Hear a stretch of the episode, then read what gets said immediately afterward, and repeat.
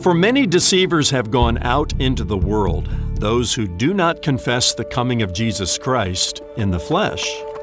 Such a one is the deceiver and the Antichrist.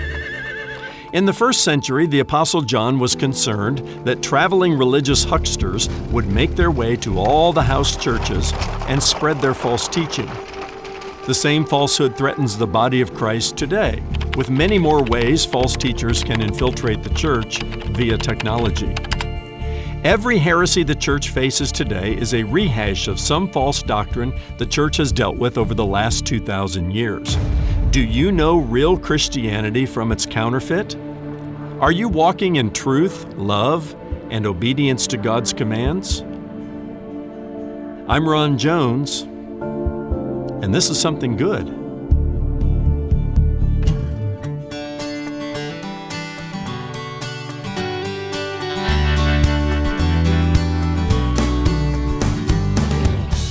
If we took a peek inside your home church, what would we see? Hello and welcome to Something Good with Dr. Ron Jones, lead pastor at Atlantic Shores Baptist Church in Virginia Beach, Virginia. My name is Brian and thanks for stopping by. Well, what is the purpose of the local church? What should be its priorities? Ron answers those questions and more today as he continues his teaching series, Route 66 The Ultimate Road Trip Through the Bible. Visit somethinggoodradio.org anytime to hear Ron's messages on demand. That's somethinggoodradio.org from Atlantic Shores Baptist Church in Virginia Beach, Virginia, where he serves as lead pastor. Here's Ron with part two of his message, 2nd and 3rd John, walking in truth, love, and obedience. Let's pick it up in verse 1. The elder to the beloved Gaius, whom I love in truth. Beloved, I pray that all may go well with you and that you may be in uh, good health as it goes well with your soul for I rejoiced greatly when the brothers came and testified to your truth, as indeed you are walking in the truth. Now, John wants the best for his friend, and he says, um, You know, Gaius, as your, as your soul is prospering, I also want your life to prosper and your health to prosper. Here is a true friend who wants the best for his friend. Uh, John rejoices after hearing from others that his friend is walking in the truth. Uh, those that were reporting to John were probably the itinerant preachers that he was sending around, the missionaries that were going around to the house churches. They came back and said, Hey, there's this guy named Gaius. He, he is doing it right. He is walking in the truth. And that caused uh, John to sort of swell with the pride of a father. And he says in uh, verse 4 of 3 John, I have no greater joy than to hear that my children are walking in the truth. In this case, this was John's uh, children in the faith. Uh, he had invested in their, their, their lives. Maybe he led Gaius to faith in Christ. We don't know. But this is the kind of verse, too, that every parent and grandparent uh, uh, can, can embrace. I have no greater joy than to know that my children or my grandchildren are walking in the truth. Conversely, nothing grieves a Christian parent's heart more than to know that their child or their grandchild is wayward and is not following Christ. Maybe they grew up in the church, they know better. It grieves our heart, but when they're walking in the truth, well, John just, uh, uh, his heart was full of joy. John goes on to commend Gaius, not only for walking in the truth and love and for obeying God's commandments, but Gaius is a generous man and he's a hospitable man. And he uh, opened up his home and opened up the church and opened up his wallet to the traveling itinerant pastors and missionaries who came through. Let's pick it up in verse 5 where John writes, Beloved, it is a faithful thing you do in all your efforts for these brothers, strangers as they are, who testified to your love before the church. You will do well to send them on their journey in a manner worthy of God, for they have gone out for the sake of the name, accepting nothing from the Gentiles. Therefore, we ought to support people like these that we may be uh, fellow workers for the truth. What John is saying is, uh, Gaius, three cheers for you. Three cheers for you for your generosity, for your hospitality. Three cheers, Gaius, for extending the gospel through your generosity and your hospitality by financially supporting those, he says, who served for the sake of the name. It's interesting in 2nd and 3rd John, there's no mention of the name of Jesus, but there's an allusion to it here. Who were these who went out, like itinerant pastors and missionaries, to serve uh, in the name? Well, they're, they're serving in the name of Jesus Christ. And when they came around to these house churches, Gaius opened up his heart and opened up his wallet and opened up his, uh, his, his, his, little house church and invited them in and prayed for them and uh, supported them financially. I, I would call Gaius a gospel patron. And the gospel lives on the patronage of God's people. Uh, John says to Gaius, uh, you know, these, these itinerant pastors, they don't go to the Gentiles, to the unbelieving world to get their support. Uh, they, they don't look for sponsorship from some corporation, you know, to, to sponsor their ministry. No. God's work is done God's way when God's people fund God's work. And it happens no other way. Uh, we don't put uh, some you know, uh, corporation's name on our building because they support the work here. No, it's supported by God's people. And Gaius got it. Gaius understood that. Gaius wasn't grouchy about his finances, he was generous with them and generous with his home. He says, Come on in and uh, tell me about the ministry that God has entrusted to you and how we can be a part of that. And he supported these. By the way, did you know that even Jesus had people who financially supported his ministry? Even Jesus did. We know that for two reasons. First of all, Judas was the treasurer. How ironic is that? But Luke chapter 8, verses 1 to 3, tells us that there were many women who were business people and marketplace people who, out of their means, supported the work of Jesus. Are you a gospel patron, starting with your own church? How's your, how's your gospel patronage? Are you like Gaius, generous and hospitable with all that God has entrusted to you? The Apostle Paul had uh, gospel patrons people who supported his ministry. Read his letter to Philippians, chapter 4, and he, he thanks the Philippians for supporting his missionary work. Are you more like generous, hospitable Gaius, walking in the truth, walking in love, walking in obedience to God's commands? And uh, on top of that, generous and hospitable? Are you more like Gaius or are you like Diotrephes?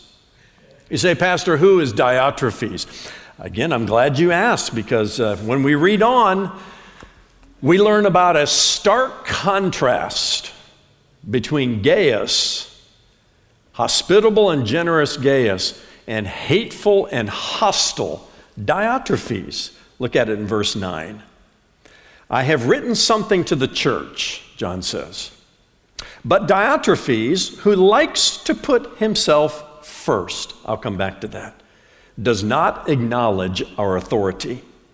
So if I come, I will bring up what he is doing, talking wicked nonsense against us.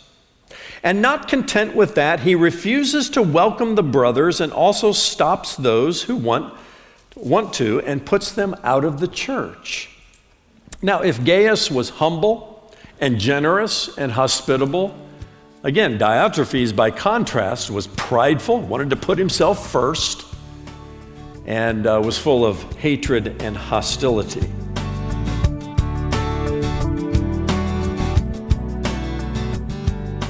Still ahead, the rest of Dr. Ron Jones' message, 2nd and 3rd John, walking in truth, love, and obedience, right here on Something Good Radio. SomethingGoodRadio.org is the place to go to hear any of Ron's messages on demand. That's SomethingGoodRadio.org. And when you stop by, check out the new Something Good digital library. That's where you can search to find answers to your biblical questions from nearly 30 years of Ron's Bible teaching ministry. You can stream for free and on demand at somethinggoodradio.org. The song Route 66 by Bobby Troup captured the heartbeat of a generation that dreamed of traveling the open road on US 66 from Chicago, Illinois to Santa Monica, California. Get your kicks on Route 66. Get Your Kicks on Route 66 became the rally cry and part of the song's popular lyric. If reading the 66 books of the Bible was like a Route 66 road trip across America, people might do more than casually flip through the best selling book of all time. That idea captured my heart and inspired me to write a book called The Ultimate Road Trip Through the Bible, making the Bible's story accessible to a new generation of people. Get your kicks on the biblical Route 66. Join me on the ultimate road trip through the Bible. Ron's new book, The Ultimate Road Trip Through the Bible, Volume 1 Old Testament, is now available for pre order. For a gift of $30 or more, request your copy of the 384 page book today. When you order the print book, you'll also get instant access to the Route 66 Digital Library, a $275 value.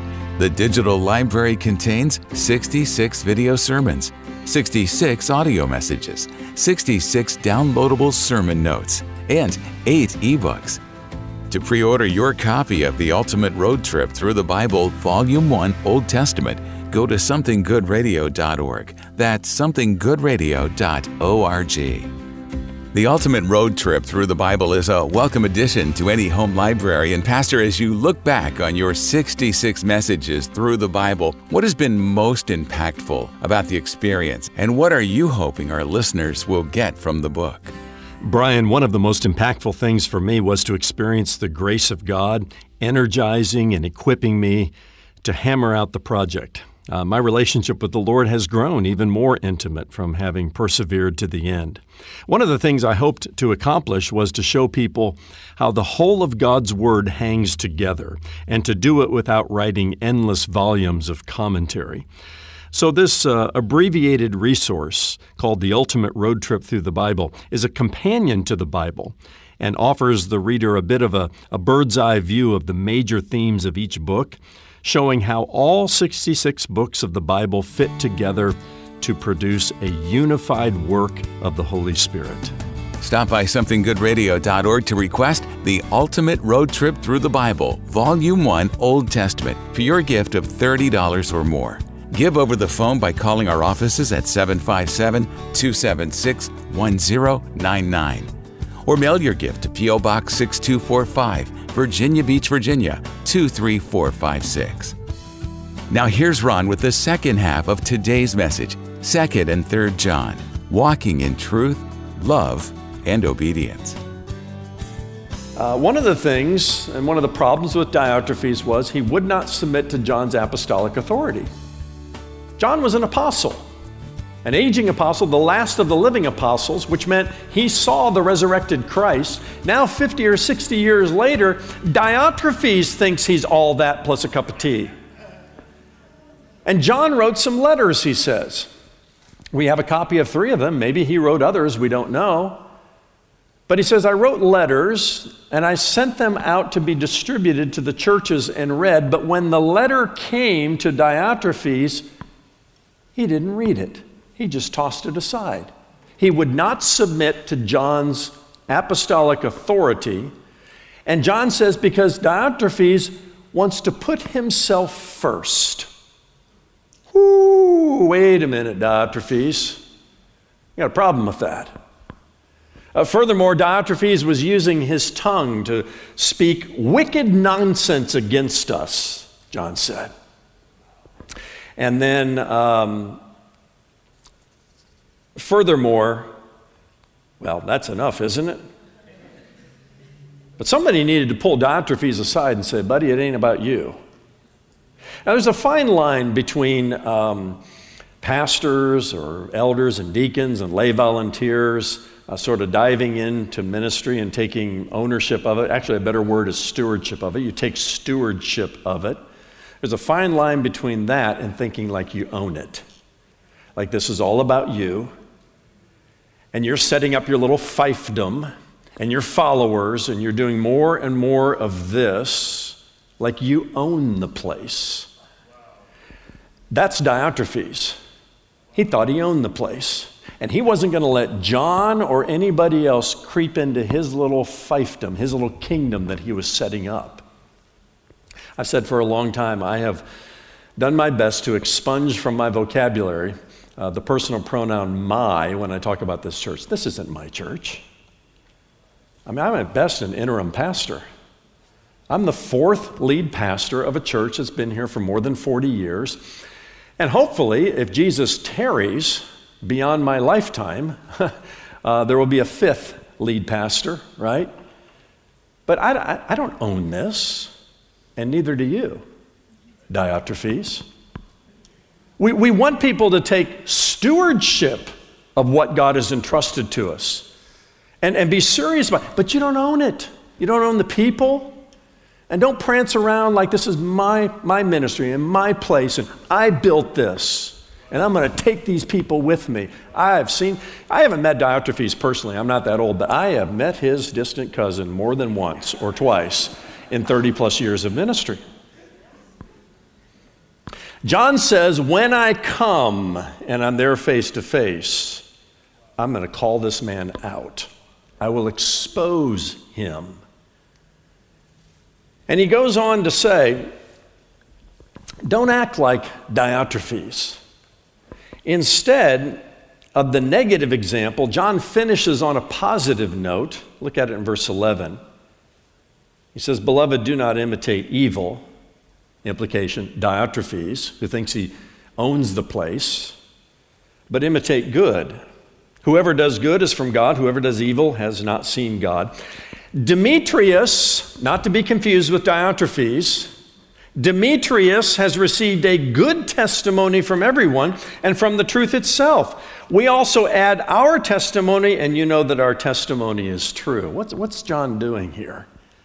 He's saying, follow the example of Demetrius, who, like Gaius and like me, we're just humble servants of God who are walking in the truth and love and obedience. We're generous, we're hospitable.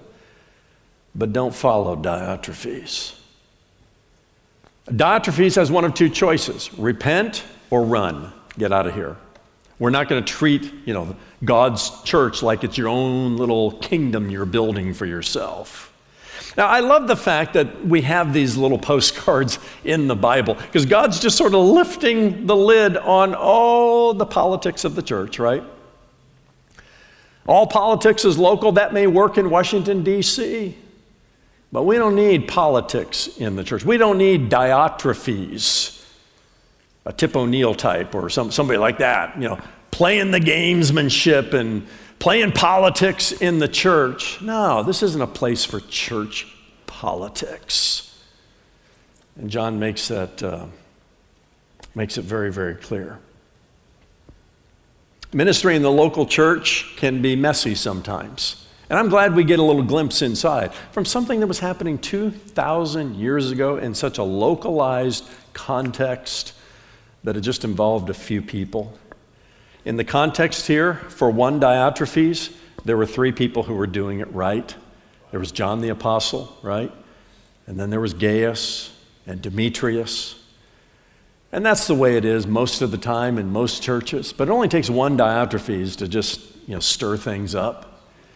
And that's why it takes bold, courageous leadership like John was exhibiting here to keep his antennae up and to say, when I come, I'm going to deal with Diotrephes. I'm going to deal with that. Because the overall health of the church, you know, is, is at stake here. I, I guess one of the overall questions I, I want to ask myself and ask you at the same time is are we children of God by faith in Jesus Christ who are walking in the truth, walking in love toward one another, walking in obedience to God's commands, opening up our hearts and our lives generously and uh, with hospitality towards others? Because if we are, you know what we're doing? We're contributing to a congregational life that fills our hearts with joy. There's nothing more distressing when there are too many Diotrephes, you know, trying to uh, work their political way up the church ladder, so to speak. So, so be that child of God who's walking in truth and love and obedience and hospitality and generosity. And, and, and it's, it's, it's, it's a way to contribute to a larger vibe that's happening here in our church that makes it an enjoyable place, I always say, to work if you're on staff or to worship as we come together, you know, in congregational life. Beware of the false teachers, John says. Beware of uh, the Diotrephes who are making it all about themselves. But be the child of God who walks in truth, who walks in love toward one another, obedience to God's command, and whose life is characterized by, by generosity and uh, a hospitality toward others that is really reflective of that stewardship attitude that we must adopt for ourselves.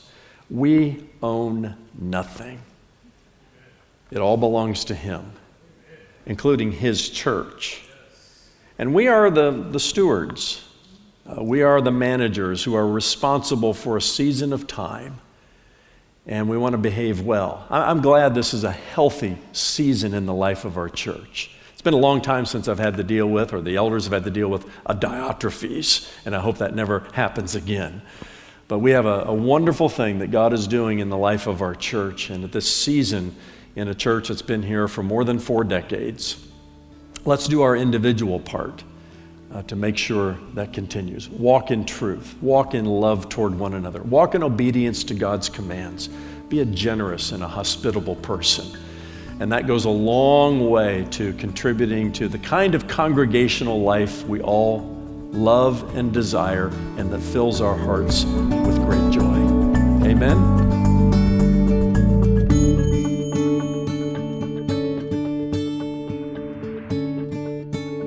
Thanks so much for being with us for today's Something Good radio message, 2nd and 3rd John, Walking in Truth, Love and Obedience. And Dr. Ron joins me here in studio. Ron, both here in today's message and in some of your recent messages in the Pauline epistles and the general epistles, sound doctrine is a point of emphasis. Talk about the importance of sound doctrine in the church today and the dangers of anything unsound being taught. I am glad to, Brian. You know, there is a connection between loving God, walking in obedience to His commands, and sound doctrine. Sound doctrine which emanates from the Word of God. Thus, there is a very real, tangible relationship between sound doctrine and spiritual growth. So, getting sound doctrine by reading the Word of God for ourselves and also hearing sound doctrine taught in our churches is paramount to loving God and obeying Him and growing in our faith. And Brian, that is why uh, false doctrine can lead so many astray. You can't even begin to love God for who He is if you're being taught falsely about Him. For example, if salvation is said to be a faith plus works proposition, well, that is a false doctrine that leads to false ideas about Christ. Which means even if you love Him under those circumstances, you're loving a false version of Him. Now, unsound doctrine presents a very real danger. It upsets legitimate faith in Christ, and worse, leads people astray. Sound doctrine, on the other hand, leads people to spiritual maturity, both individually and as a body, because it leads to the love of God and to obedience. Bottom line, Brian, is that sound doctrine is what leads to right belief, which is what leads to right behavior. Anything short of that is um, dangerous, and the church needs to address it and eliminate it. That's Dr. Ron Jones and some final thoughts on the relationship between sound doctrine and obedience. Well, as usual, Ron, the clock is winding down. Tell us what's coming our way tomorrow when you continue your teaching series, Route 66 The Ultimate Road Trip Through the Bible. Well, Brian, speaking of sound doctrine, my next message focuses on the book of Jude. Uh, Jude, like James, was a half brother of Jesus. Now, Jude was rather outspoken about anything that undermined the true gospel of Jesus Christ. He sternly warns us about false teachers that have crept into the church unnoticed. He calls on his readers to uh, oppose, to debate, and to ultimately stamp out anything that flies in the face of true biblical doctrine. And that message still applies to us today. So I'll take a closer look at this uh, brief New Testament book next time as I continue my teaching series, Route 66 The Ultimate Road Trip Through the Bible. That's next time when Dr. Ron Jones shares his message, Jude Contending for the Faith. Join us then for Something Good. Now, for Ron and the entire team here at Something Good Radio, I'm Brian Davis saying God bless and thanks for listening.